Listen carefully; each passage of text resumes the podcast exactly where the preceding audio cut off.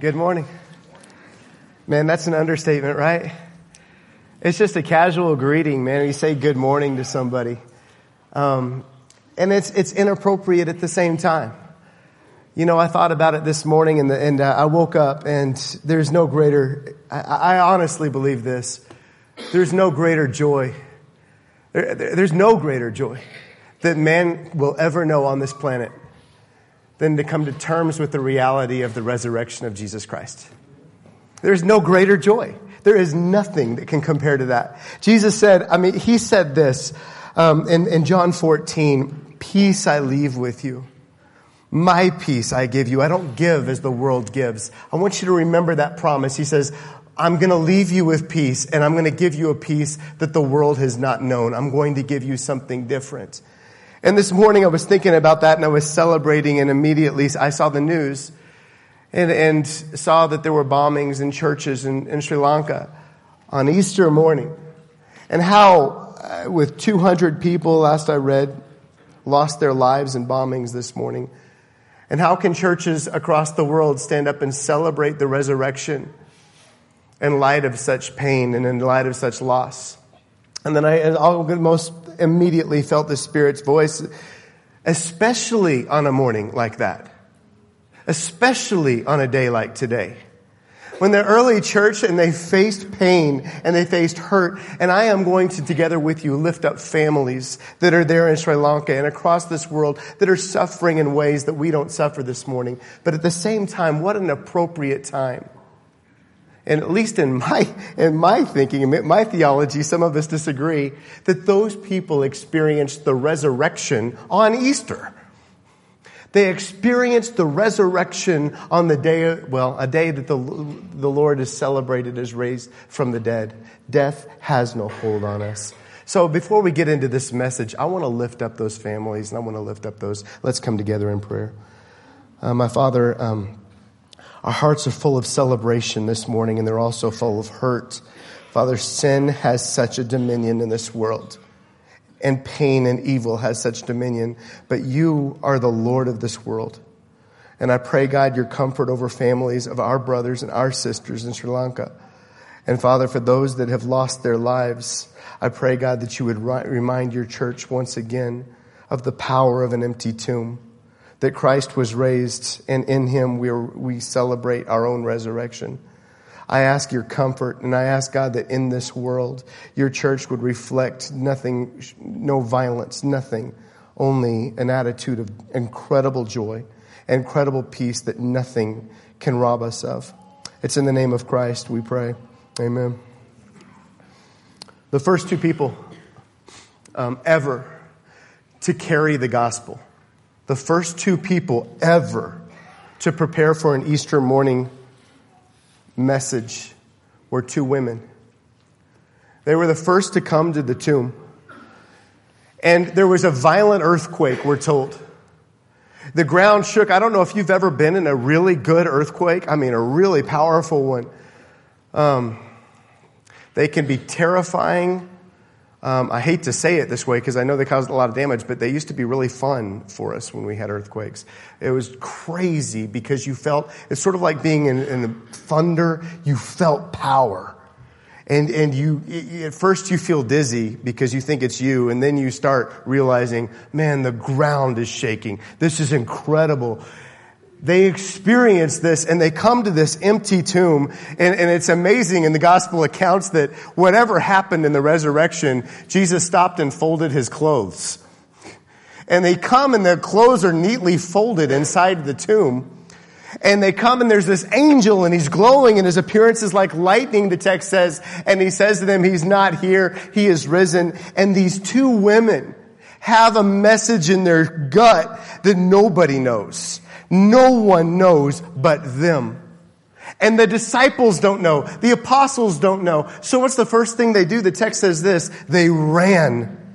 And I just want you to picture these two women running to go tell the disciples. Man, can you imagine having that in you? Having everything they've been through and you've got a message. I can't wait to tell them this. He's alive. And while they're running, Jesus meets them on the path.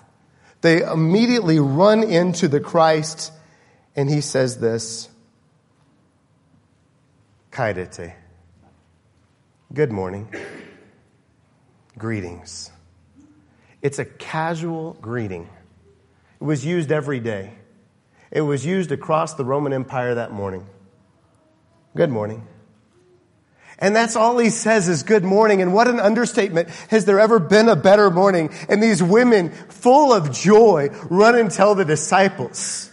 And then Christ comes and he meets the disciples. And what's amazing about every single resurrection that you, account that you find, and there's so many messages here, how personal this becomes with each of the disciples is an amazing thing. But through the book of John, Christ keeps saying the same thing. Whether he was speaking Hebrew, shalom, or Greek, uh, eirene humein, peace. He says this, Jesus came and spoke to them Peace be with you. In John 20, peace be with you. As the Father sent me, I'm sending you. Eight days later, he's talking to Thomas. Peace be with you. And each time he comes with, it is, it's a common greeting. But when has it ever been a better morning? When has there anyone ever experienced peace like this kind of peace? The gospel came out of an empty tomb. And they had the first celebration that morning that was unreal. The church has gone through a lot since then. We're going to talk about that later in the message. The original gospel came out of an empty tomb and a peace that nobody could take from me and a joy that nobody will take from me. And, and, and all of a sudden in my life, and uh, at least in my experience, and I've watched it in the church, how much has happened to try to rob our joy. And how often we root our joy and root our peace in things that are from man and not from God. Not, uh, even in the church and especially in the church. I've, I've witnessed that. And these people had this joy that was, that would transform their lives. Peter is a different person in the book of Acts than he is in the Gospels. So are the rest of the apostles. They are different people, completely transformed because of one message. He's alive. Christ is risen. Think about a time in your life that you have experienced joy. I mean real joy. I mean the kind of joy where you are dancing and you're kicking stuff over and you are going nuts kind of joy. I hope you've experienced that.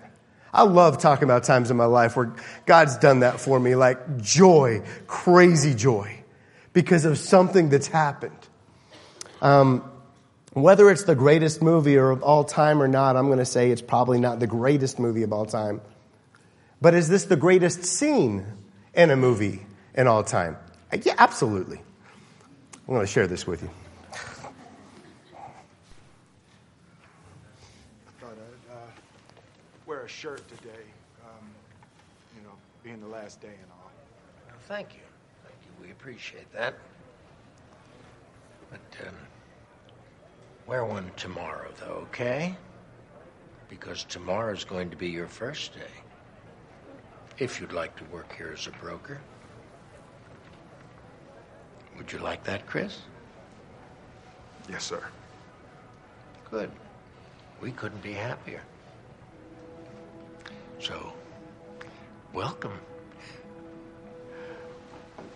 Was it as easy as it looked? No, sir. No, no, sir, it wasn't. Good luck, Chris. Thank you. Thank you. Thank you.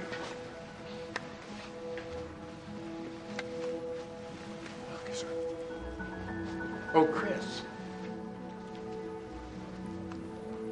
I almost forgot.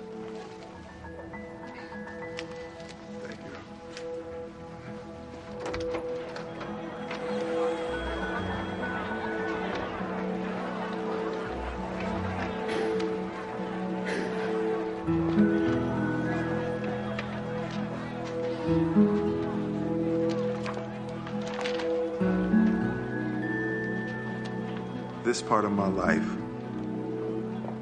this little part, is called happiness.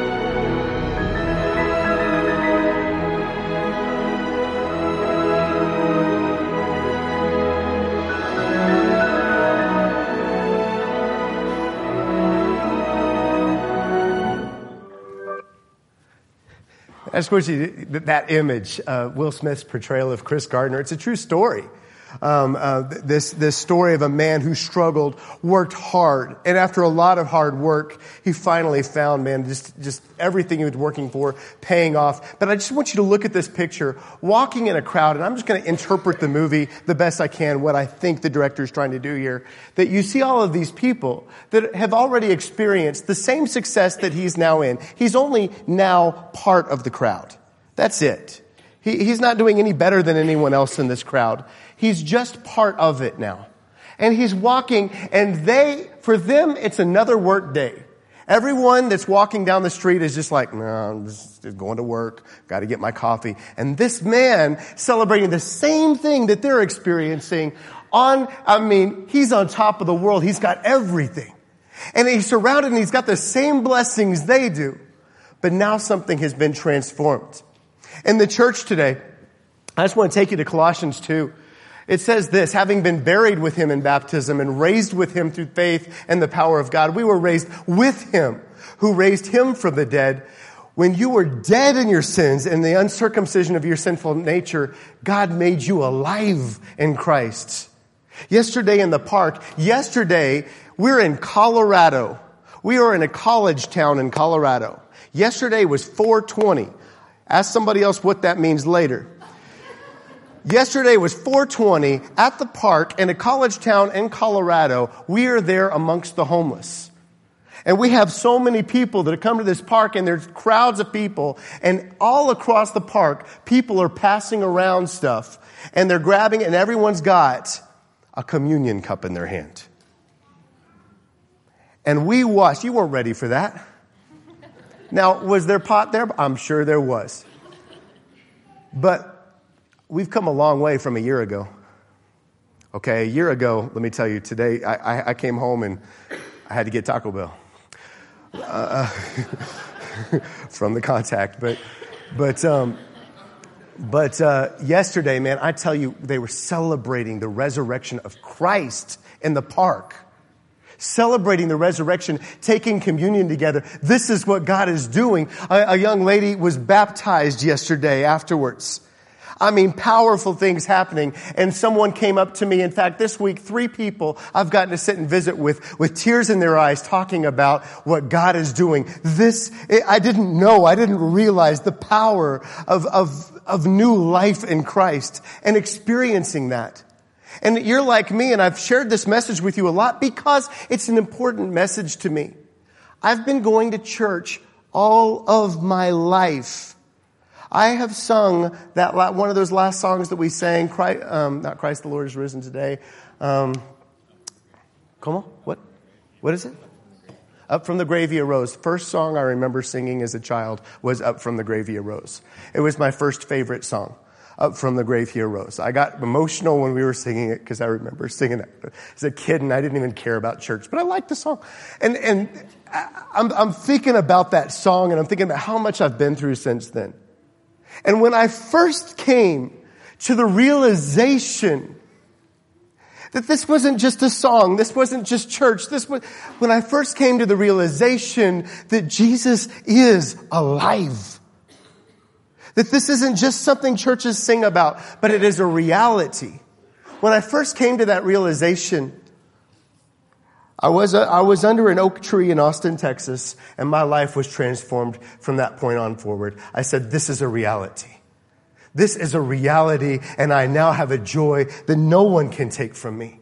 Nothing will take this joy from me ever. And to this day, nothing has robbed me of that joy except for this.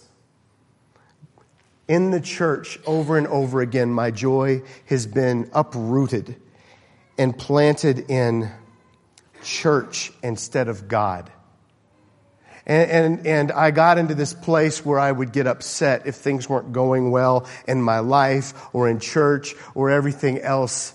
Can you imagine these women running from an empty tomb with this gospel?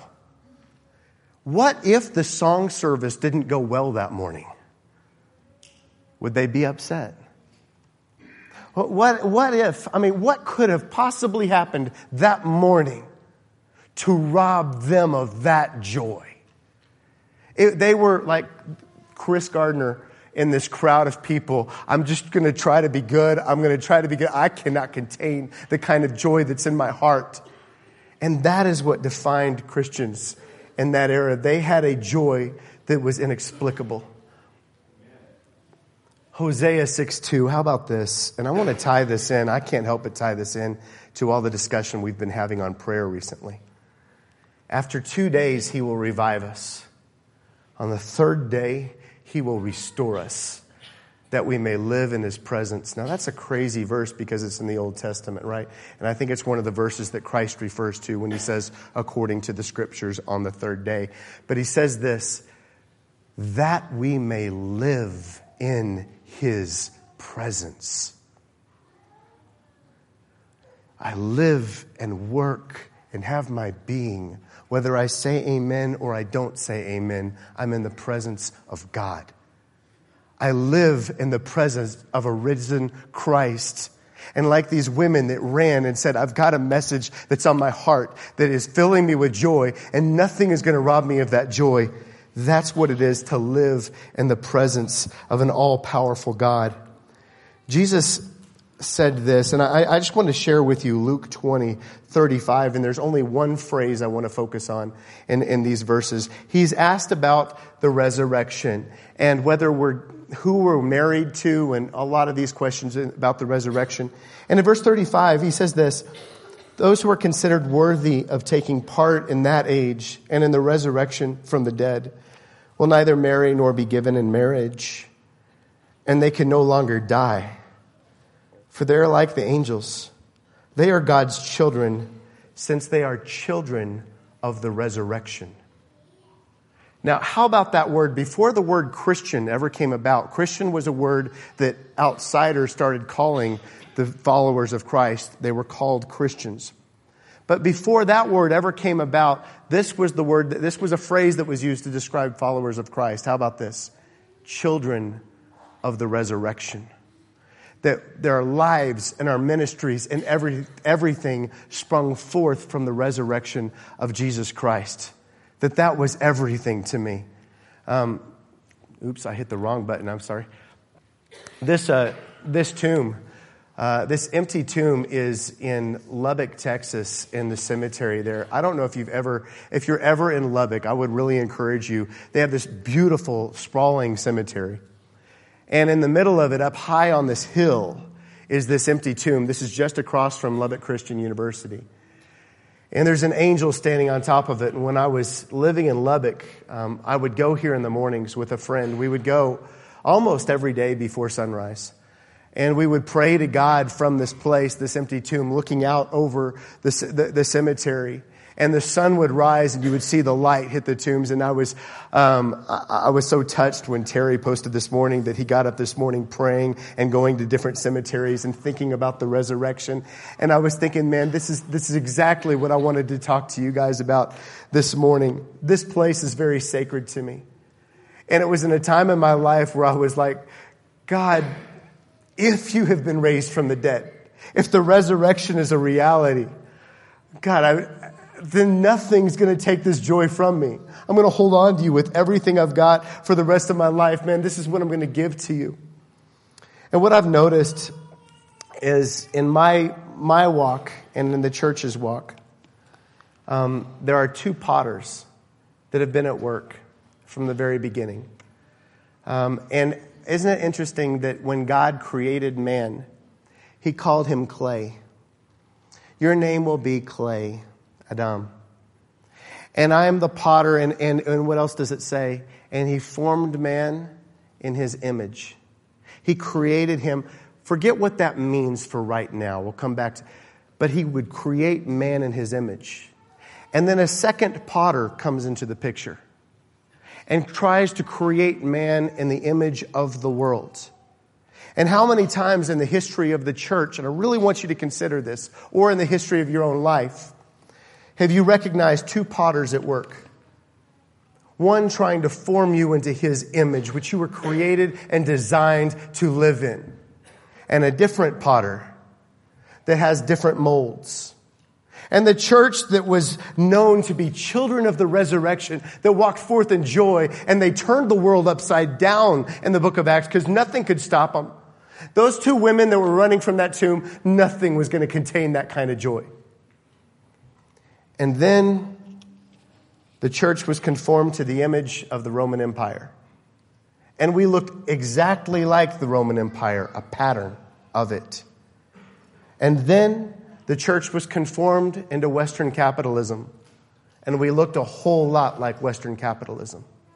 And then the church was conformed into comedy clubs and nightclubs and everything else, trying to become successful businesses and everything else, because the church has always been at war between two potters. One trying to conform us into the image of this world, and the other trying to conform us to the image of Christ. One will fail. If your faith is based on the image of this world, anything can rob it from you. But if your faith comes out of an empty tomb, that's what it is to live the Christian life. And you cannot contain that kind of joy. You cannot stop that kind of a spirit. It is something that we cannot control, that God is in control. And let me tell you to this day, regardless of how churches perform, don't perform, whatever else is going on, God's kingdom is powerful. And it is spreading in this world, it is conquering, it is taking lives, and nothing can talk, stop the Spirit of God. And that is what's so crazy is I just took you to a bigger picture of what God's doing in the church. And I, that's a deep subject, but I just want to talk about you personally because the same thing has been happening in Jeff's life from the very beginning. Two potters are at work. One conforms Jeff to the image of the church. And the other conforms Jeff to the image of Christ. And there's this battle going on between those two. One is a pathetic, underqualified person, and the other is also a pathetic, underqualified person that is forgiven by Jesus. But here's the, here's the message in all of that. No matter what the church has done to let you down, no matter what life has done to let you down, when we come to the reality of our failures, of death, of disease, I get all of that. But the reality of the resurrection and what Christ has promised in faith to you, that is an inheritance that can never perish, spoil, nor fade. When Christians are baptized into that, instead of into the church or something a little bit more empty, when you're baptized into that, nothing can steal your joy.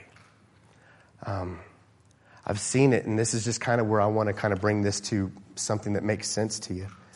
I've seen it so often in the church that um, you could bring a group of us, uh, especially when I, I was working with teens, you could bring a group of us to a church on a Sunday morning like this, and we were dead, tired, not alive at all. It's like, I can't, I don't get this. The service is boring. The preacher just, shut up, stop talking. I can't take this. And then you take the same people to a church over in Mexico or in Africa or some place else, and the singing is worse, and the services are less organized, and the church has less direction, and they're like, wow, the Spirit's on fire, He's at work, look at these people. And I was always stuck thinking, what on earth is happening to us?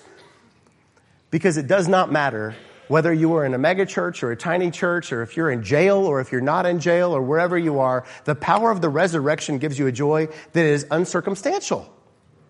It does not matter where you put me. It does not matter what songs you're singing. It does not matter what's going on. It does not matter. Jesus Christ is risen.